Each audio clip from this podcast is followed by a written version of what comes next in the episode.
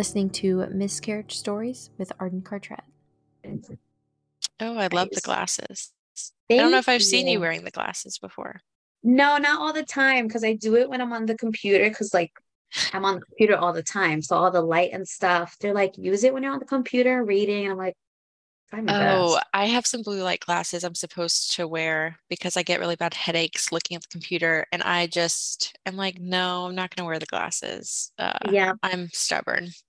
I suffer with migraines, so I'm with you. So I'm like, let me just, I haven't been wearing them, and I can always tell when the headaches kick up when I don't use them. So I was like, might as well, they're right here. So it was a reminder, like, put them on. Yeah, I hear you.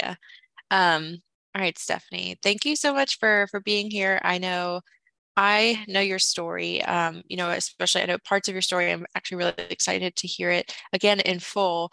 Um, you are a doula on the team. You moderate groups. You meet with people one on one whenever I say you're beloved, I really mean it. Like I only get the sweetest messages after people mess um, mess with you, after they meet with you, and it's really heartwarming because in bringing other doulas into this space, I was really careful about who I brought on, and it was about a feeling. I can't explain it, but it's like I can just feel when people work very similarly to me. Whenever they have, um, you know, not even the same experiences, but the way that we think about grief and trauma and the way we approach it. Um, so I'm so grateful that you are here. And I think you've well, Cooper is a year, and that's whenever you started. So you've been moderating groups for over a year now, which is so crazy. Um, and crazy. I wanted to have you on that way people could get to know you and, and hear your story and listen to your very soothing voice um, and get to know you a little bit more, especially before doing groups and one on ones with you, because I think this connection is what we always build on. Um, so I'd love to invite you just to share your story wherever you feel like it begins. Yeah, so it's weird as I've been thinking about having the conversation. I'm like, where does it truly start? And mm. so I got married in 2018 to my husband, but we've been together since we were 16. So I don't know, give or take like, I don't even know, 15 years at this point, which is kind of crazy. Um, and we decided just at the point we were at after getting married that we wanted to try to have a child. So I've always been one that was super in tune with my body. So I can pinpoint like when we conceived and I was able to test rather quickly, which I know a lot of people are not because most people just don't know they're pregnant for a while unless you're familiar with like your fertility journey and you know like your period's always on time.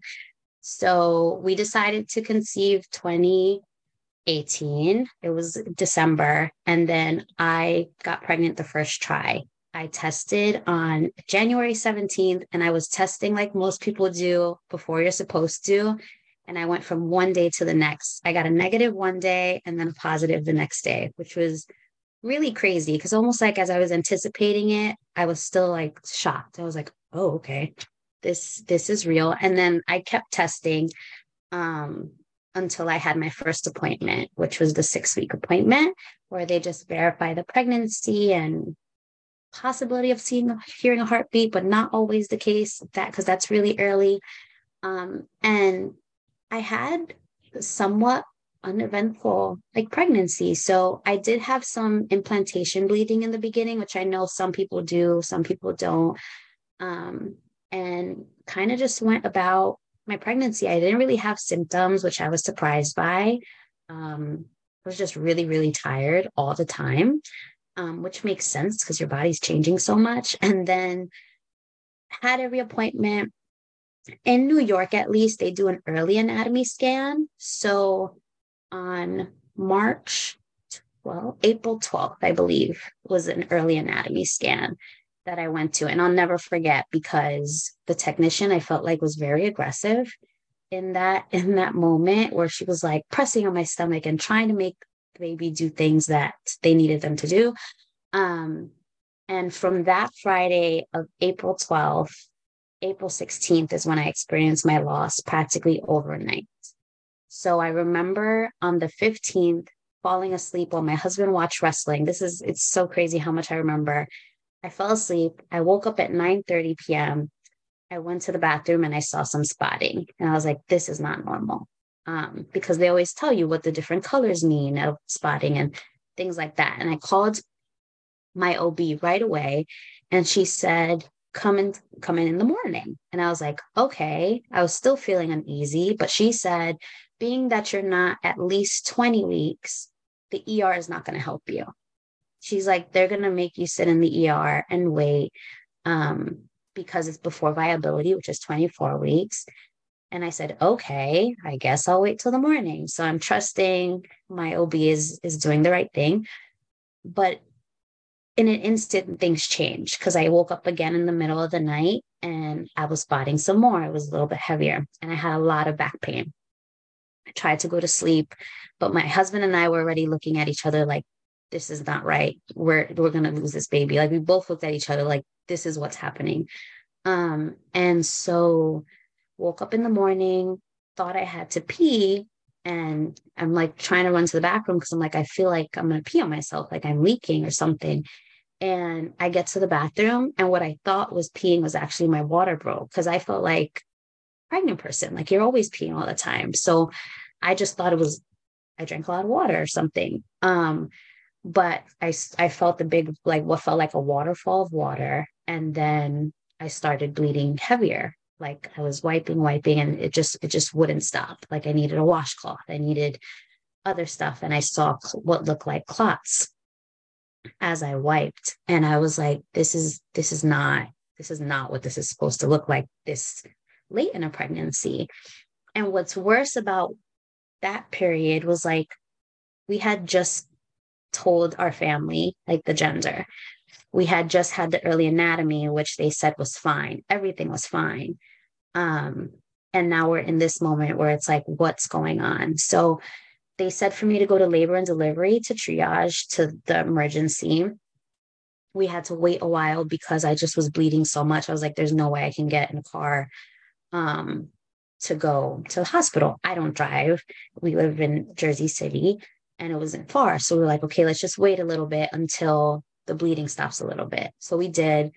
Um, got to the hospital around 8:50 in the morning or something like that and I got there and they sat me down to fill out papers like five or six sheets of paper which is not a lot but it's like this is an emergency.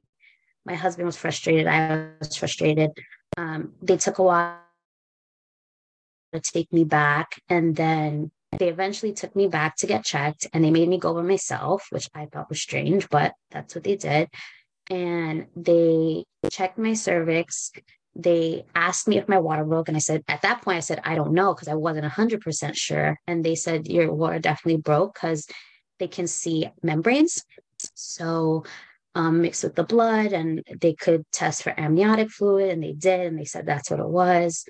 Um, they did a sonogram in that moment and i still heard the heartbeat of my daughter at that time. So to me i said like how could this like how could this be um, they told me there was no chance, there was nothing they can do because my water had fully ruptured, apparently. So the waterfall that I felt was a full rupture of fluid. And um, I still can never fully explain this part because the membrane part just throws me off, but it's just because the rupture was full. It's part of the baby's tissue and things like that, and my own. Um, so after that, they had me, I was in the hospital for over 12 hours. They, after they told me that, they were like, there's nothing we could do because you're not at viability, being that you had a full rupture. The lungs have not matured enough for them to be able to do anything. Um, till this moment, I still question. I know it's true that viability is 24 weeks, but I always still question like how much can you or can't you do? Um, and then my husband heard me crying around the corner because I was devastated. They pretty much said, There's nothing we can do here. Um, and then he came around and just saw me and he knew. Um, and what's worse about that feeling, too, is like because of what we've always been taught, and I feel like I say it all the time working with you, is like we're made to believe that there's a safe point in pregnancy. So we felt safe enough to tell other people. We did a gender reveal that we didn't really want to do, but our mm-hmm. families did. So we did it. Just told everyone sonogram looks great. Next appointment is like, I forgot what even it would have been. It would have been after 24 weeks. And they were like, your options are this. So all this is going through in our mind. And they're just like, your options are you can deliver naturally or have a D&E. But even though they provided those options, they really were saying just do the D&E because you've already lost so much blood. There's a higher risk to you of infection and more loss of blood if you deliver naturally. So at that point, operating on fear, my husband and I look at each other like, I guess we're doing the D&E, not even really knowing what a D&E was. Like I had no idea what it was in that moment because um, I've only heard of D&Cs, depending on the period of your loss at that time, because that's that's all I knew. Um, so, but it was hours. We were there. I didn't even have the D&E done until it was probably like eight hours in, just sitting in a room, wondering. And and what's gone through my mind and still does. I'm trying to make sure I don't cry here. Is just like I sat there with the baby, um, with no water, no nothing, like, are you just slowly dying? Like, I just don't know what's happening in that moment. Like, why wouldn't you want to take me in faster? You know, I was bleeding so much. You just have us sitting here. And I heard her heartbeat right before. So it's like one of those things where it's like, where was the care to help us get through this? Now, I will say in that same breath, I was lucky in the sense that the providers there, the doctors, were really trying hard to get the best doctor they could to help. Um, so, you know, they had someone come in that typically handles losses, um, D&Es, D&Cs, that was able to come and do it. And one thing I'm super grateful for is that, which I didn't even know until they offered it. They were like, you know, would you like us to do footprints or or get something. And I said, Yeah, I didn't even know that was an option. So that's one thing I will say of all that. I'm so grateful they were able to do that because it's something I was able to hold on to by getting her footprints. Um, I have that because I I hold that a lot where I'm like, should I just have delivered naturally? Um, because I never got to physically hold her. But part of that was like this fear, like I'm gonna die too. Um, because that's how they made it seem. And I think about that still a lot now because part of all that, when all that happened, they then diagnosed me. They said it was PPROM, which is premature rupture of membranes and incompetent cervix. And then that was just another layer of what does that even mean? Because they never mentioned a cervix issue in a pregnancy. Like I said, it was uneventful. Nothing was ever brought up other than the fact that I had the implantation bleeding, I had early spotting, which I think about now, like, is that a sign that was ignored when I mentioned it? Um, but I don't, they don't do cervical checks regularly when you're in early days of pregnancy. So I'm like, how would you have known or not if that's what was happening? Um, so then, so I went, I had my loss April 16th because that's the day I gave birth um, to her. And then we were sent home at 10 p.m. All that had just happened. Um, couldn't sleep, was working through that. And then a few days later, I started to lactate. So here I am thinking, like, okay, you're still dealing with the bleeding still. That's it. Nobody warned me that that was a possibility because of the stage I was at, because I was about 18 weeks pregnant. Um, and my boobs got really hard like cement. And I called the doctor and they were like, oh, it will pass. Like, it'll pass. And I'm like, what am I supposed to do? So now my husband's Googling, we're seeing things about cabbage, ice, um, things like that, just trying not to stimulate so that it wouldn't continue. But then it goes on where for a while I was like so confused. And days that I thought were okay, I would be sitting on the couch and then start leaking again. Um, until we just we just kept putting ice like a tight bra we just google basically helped us get through that part but it's something it's something else that also weighs heavy on me now having now gone through the education of what breastfeeding is and how we lactate it's like there were other options that i just wish i was offered like i think at this point having gone through this now i would have just pumped or something and donated it or something to make me feel like i don't know that there was something more that i could do um, having gone through that loss because my body was completely misunderstanding. Like my body thought because I went through this birth that there was a child that needed to be fed and there just wasn't. So I was like, there was this constant reminder of like, your body trying really hard to to care for a baby that's not here. And all the doctors are saying like it'll just pass just it'll pass just like everything else. Like you know you'll be bleeding for a few weeks. This is just part of it but it's like it's not part of it because it doesn't happen to everyone. So how would i have known that that's the case?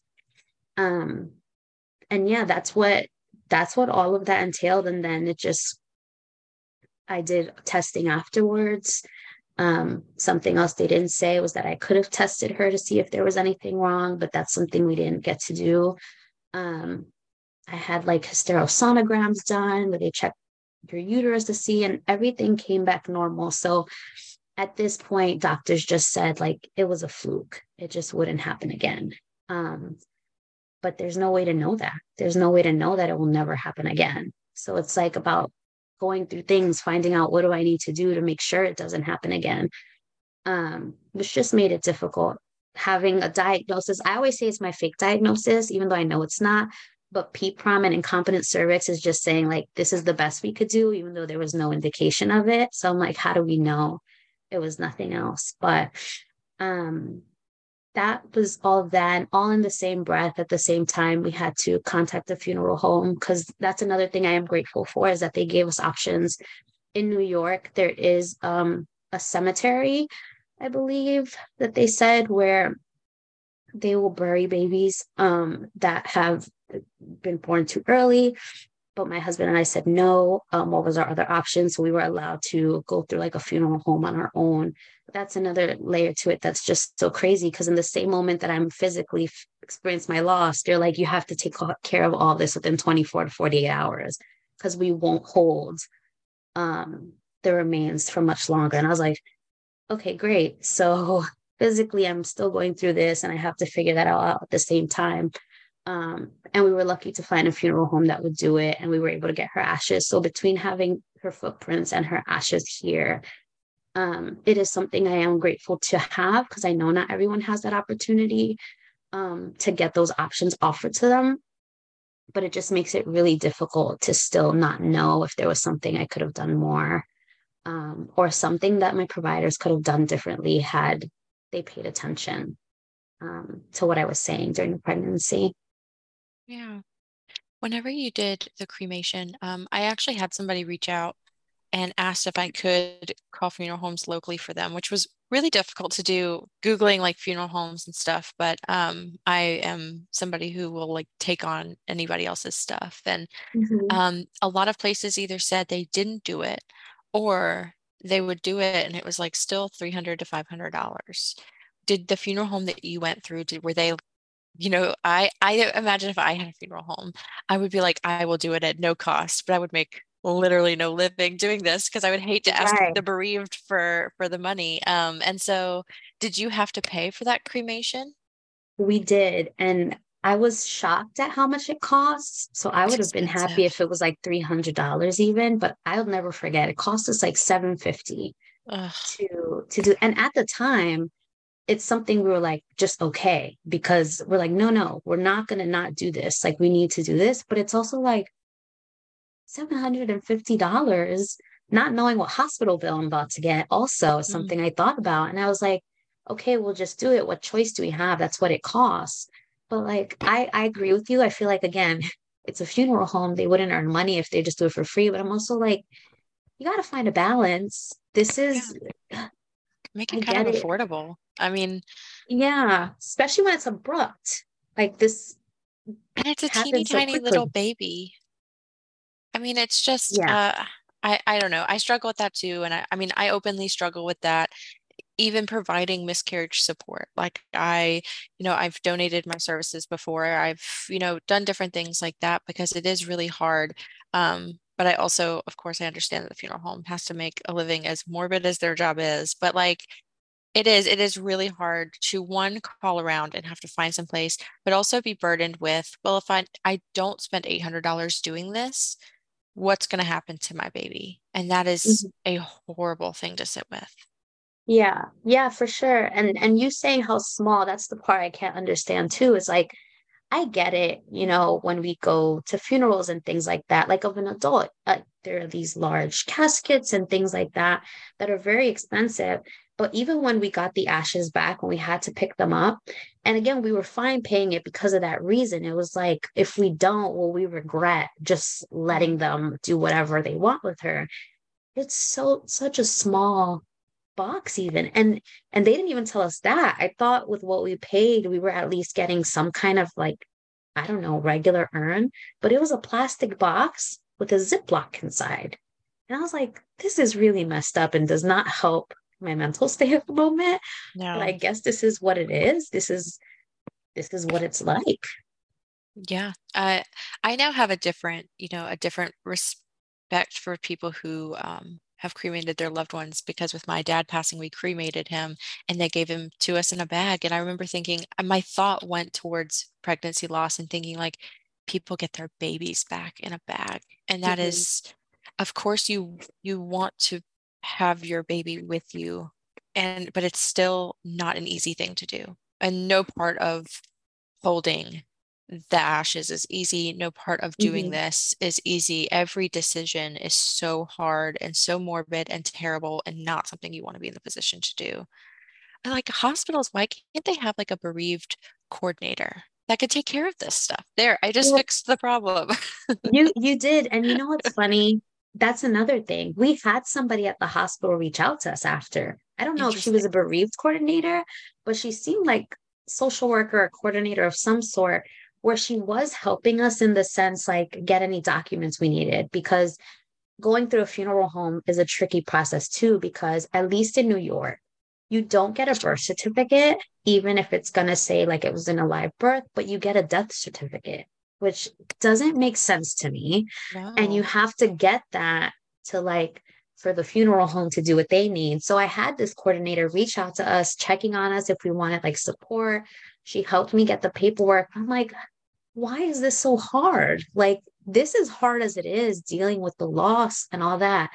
And I have to go through like five people to mm-hmm. get documentation. And then it just hurts so much once we even got that paperwork because it's like, it's just a death certificate. So resting with that was also hard because I was like, she was born, but she also died the same day. So it's like, why can't you give me both? I personally would feel better if you gave me both. Yeah. Because it's like just looking at a death certificate is just like, it just makes us feel like we made the worst choice. And I know that's not the case, but right. it's like she she was born and she died. Like, why can't we have both? But it's just the way it is because to them it wasn't a live birth.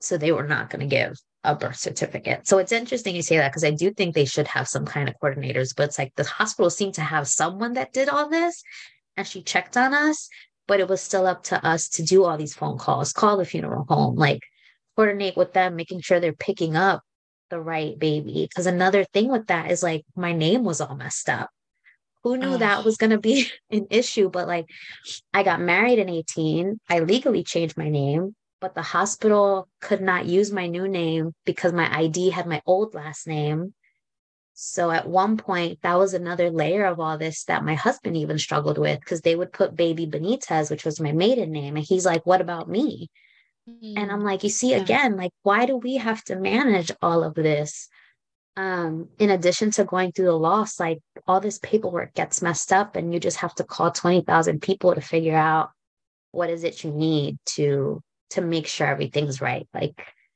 and I'm glad we were able to name her and we were able to do that and that's on the paperwork which was nice. So we made sure like she had the right name and that they did the right stuff, but especially with what you mentioned, like getting getting any family member in a bag, I really wish somebody would have told me that's the way that's done because I've only ever been to like wakes and things right. like that. I've never had to pick up ashes. So now my first experience in my life was like, I'm picking up my baby's ashes and this is what you do. Like you put people in Ziploc bags.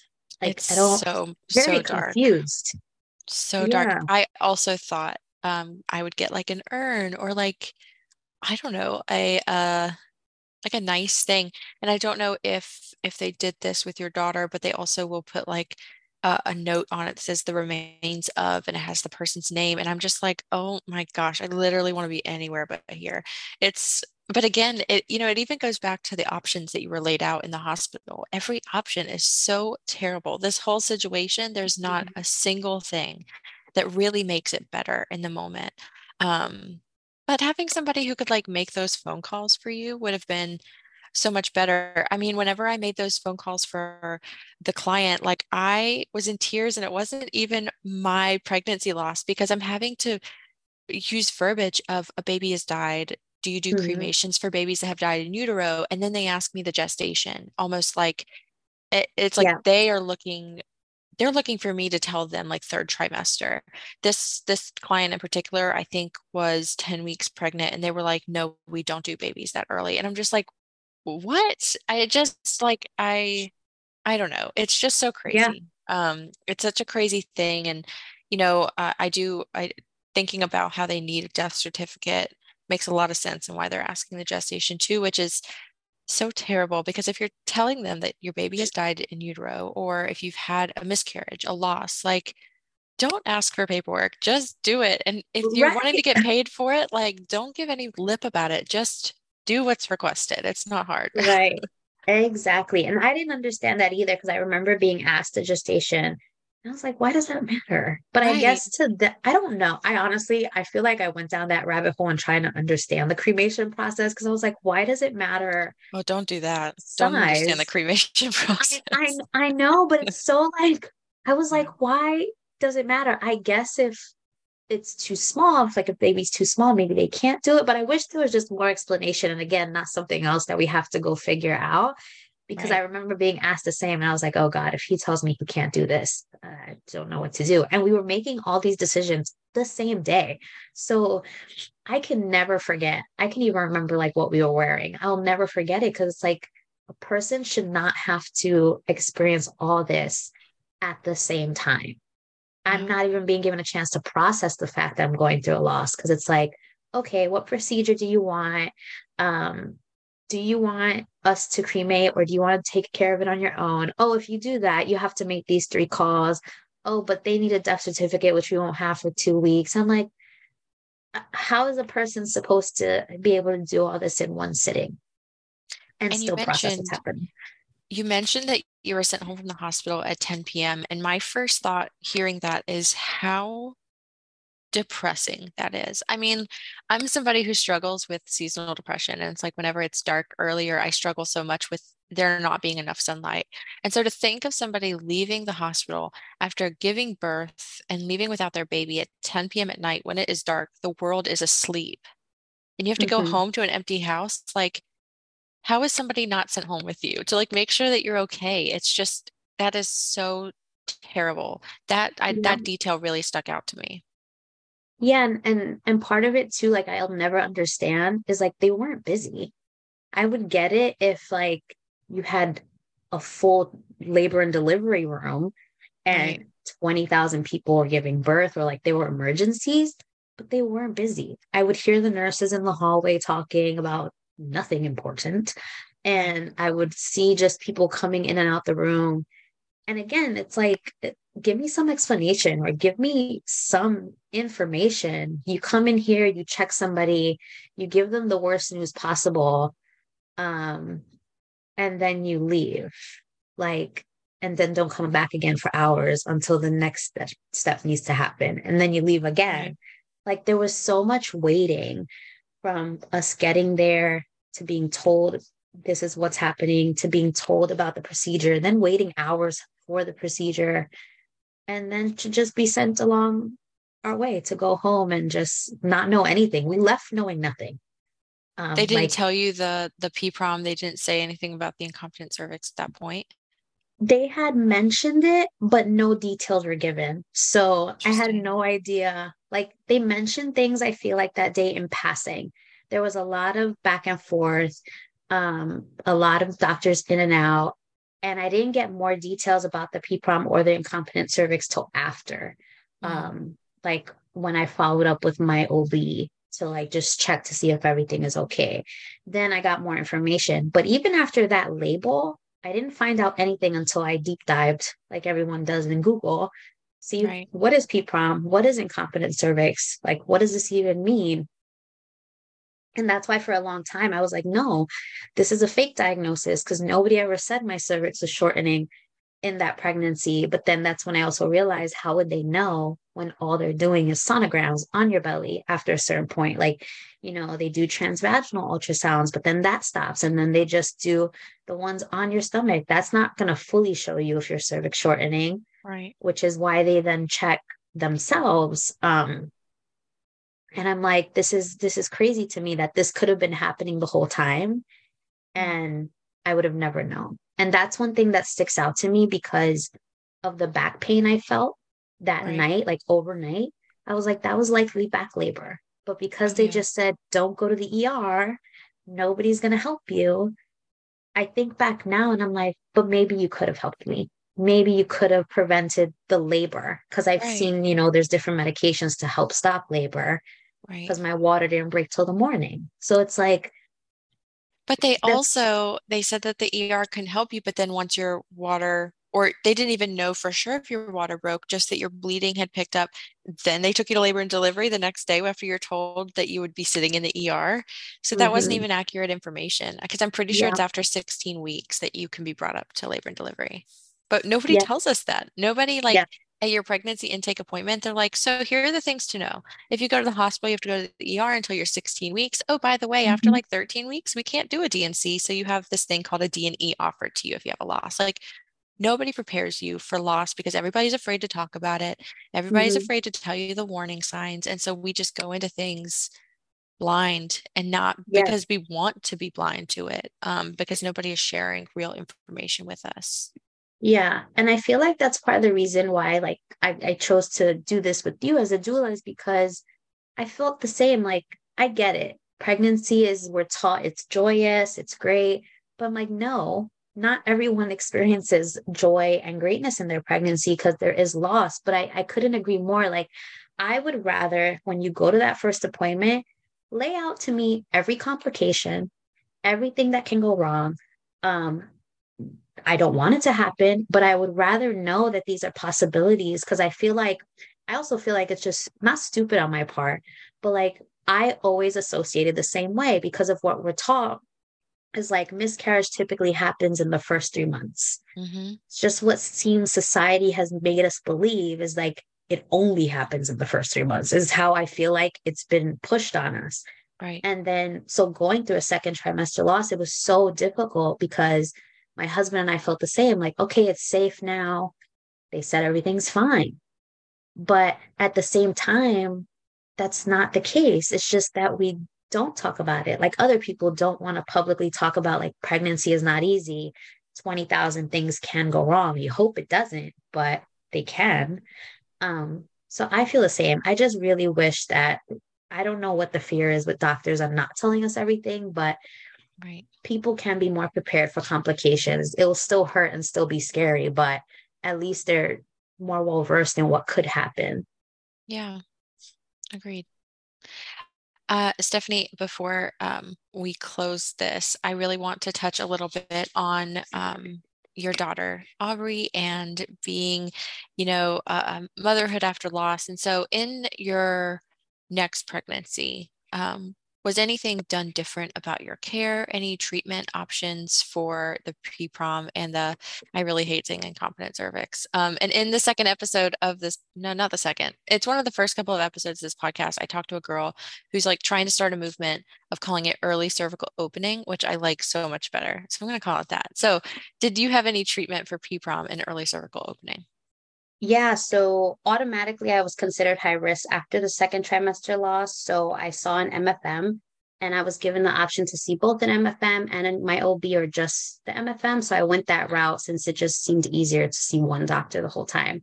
And he was one that was totally on board with what happened because I find that's another layer, find the right doctor. Um, right. And he did an early cerclage, which is really just one stitch or two, depending on what they feel you need to keep your cervix closed. And that stayed until I was 37 weeks, since technically 37 weeks is full term. Um, right. Something else I didn't learn until I had the cerclage. I was like, oh, 40 is all I'm thinking about. Um, but that was done. and then I was just seen more often. So I was seen more Doppler checks more. I had additional sonograms um, because I know typically you probably get, I don't know, I think three or four, like the anatomy scan, then you get a few others after, and then it stops, and then you just get Doppler checks. I was lucky enough to just get more of the larger sonograms just to make sure um, cervix wasn't shortening and that fluid was the way it was supposed to be. But I will say, I feel like this is this is where things are just crazy. Um, the cerclage did its job, but when I was, it was August 8th that I was like, I'm having a lot of back pain. I was like, this seems very familiar. Um, and I was like, is this Braxton Hicks or is this labor? And I was experiencing contractions already. It was August and my due date was October 5th was my due date. Wow. So I thank goodness my old OB had switched hospitals. So I ended up at a new hospital where they were very attentive. They got me on the monitors right away, gave me medication to help. They were like, Have you been experiencing this a while? And I was like, eh, kind of all day, but I thought it was Braxton Hicks. Um, and apparently, like it's a higher percentage when you're pregnant to get UTIs, which again, I didn't know. I had never had a UTI in my life, and that's what happened.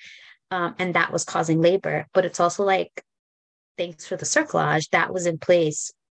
They said there was slight opening, but it wasn't going to go anywhere with the cerclage there.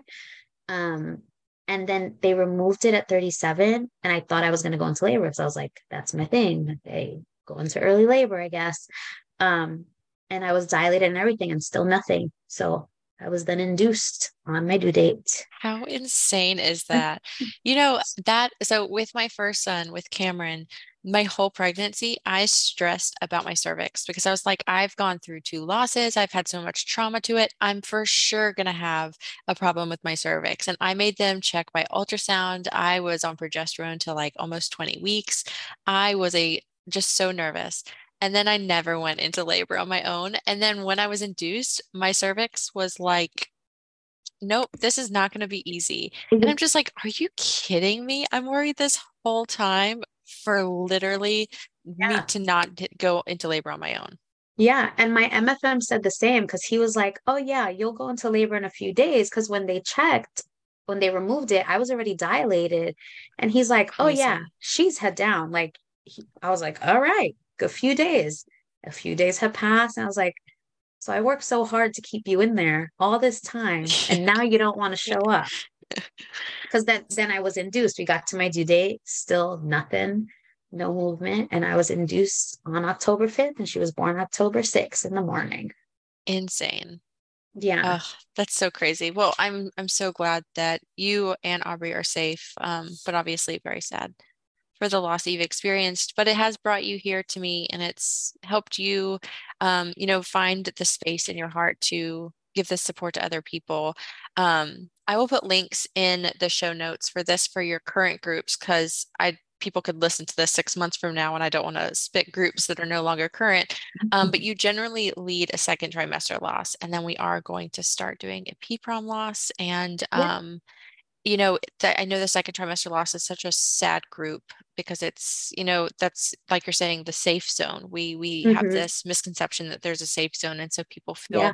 really shocked and surprised when they're over 12 weeks and experience loss so i'm forever grateful that you lead the group of women and that you're there to support them um, and I'm so glad that we now have this recorded. That way people can get to know you and feel super confident going into your groups and just know the the kind heart that they're getting. Um, I'm going to also put a link to your Instagram, which is Bloom and Loss. And um, yeah, is there anything else that you wanted to mention that we haven't gotten to? No, because I feel like we could go so many places, Arden. You mentioned motherhood after loss, and that's oh, a whole nother. It is. I've almost I, started a whole separate podcast on motherhood after loss because I was like, it's it's one of those things that you can't be prepared for and that it still affects it. And so it's so crazy. Yes, if you ever start it, I'm there with you because I feel like I will say that's one thing I'm grateful for. It's why I do, as sad as it is, I enjoy running the second trimester group so much. Because one, it's helped me continue to process. As you right. saw here, I still cry because it's like there's so much I still process now, now having a living child as well. Right. And I had another daughter. So it's like I just want her to be as as informed as possible. Hopefully this never happens to her, but it's like there's so much we don't know and I feel like hearing other people's stories has taught me so much about the care that we're getting and what we're not getting. So I am grateful for you Arden for doing this. You helped me myself get through to a second pregnancy and um so I'm just happy to be able to help others feel empowered by information since it seems to still be lacking in 2023.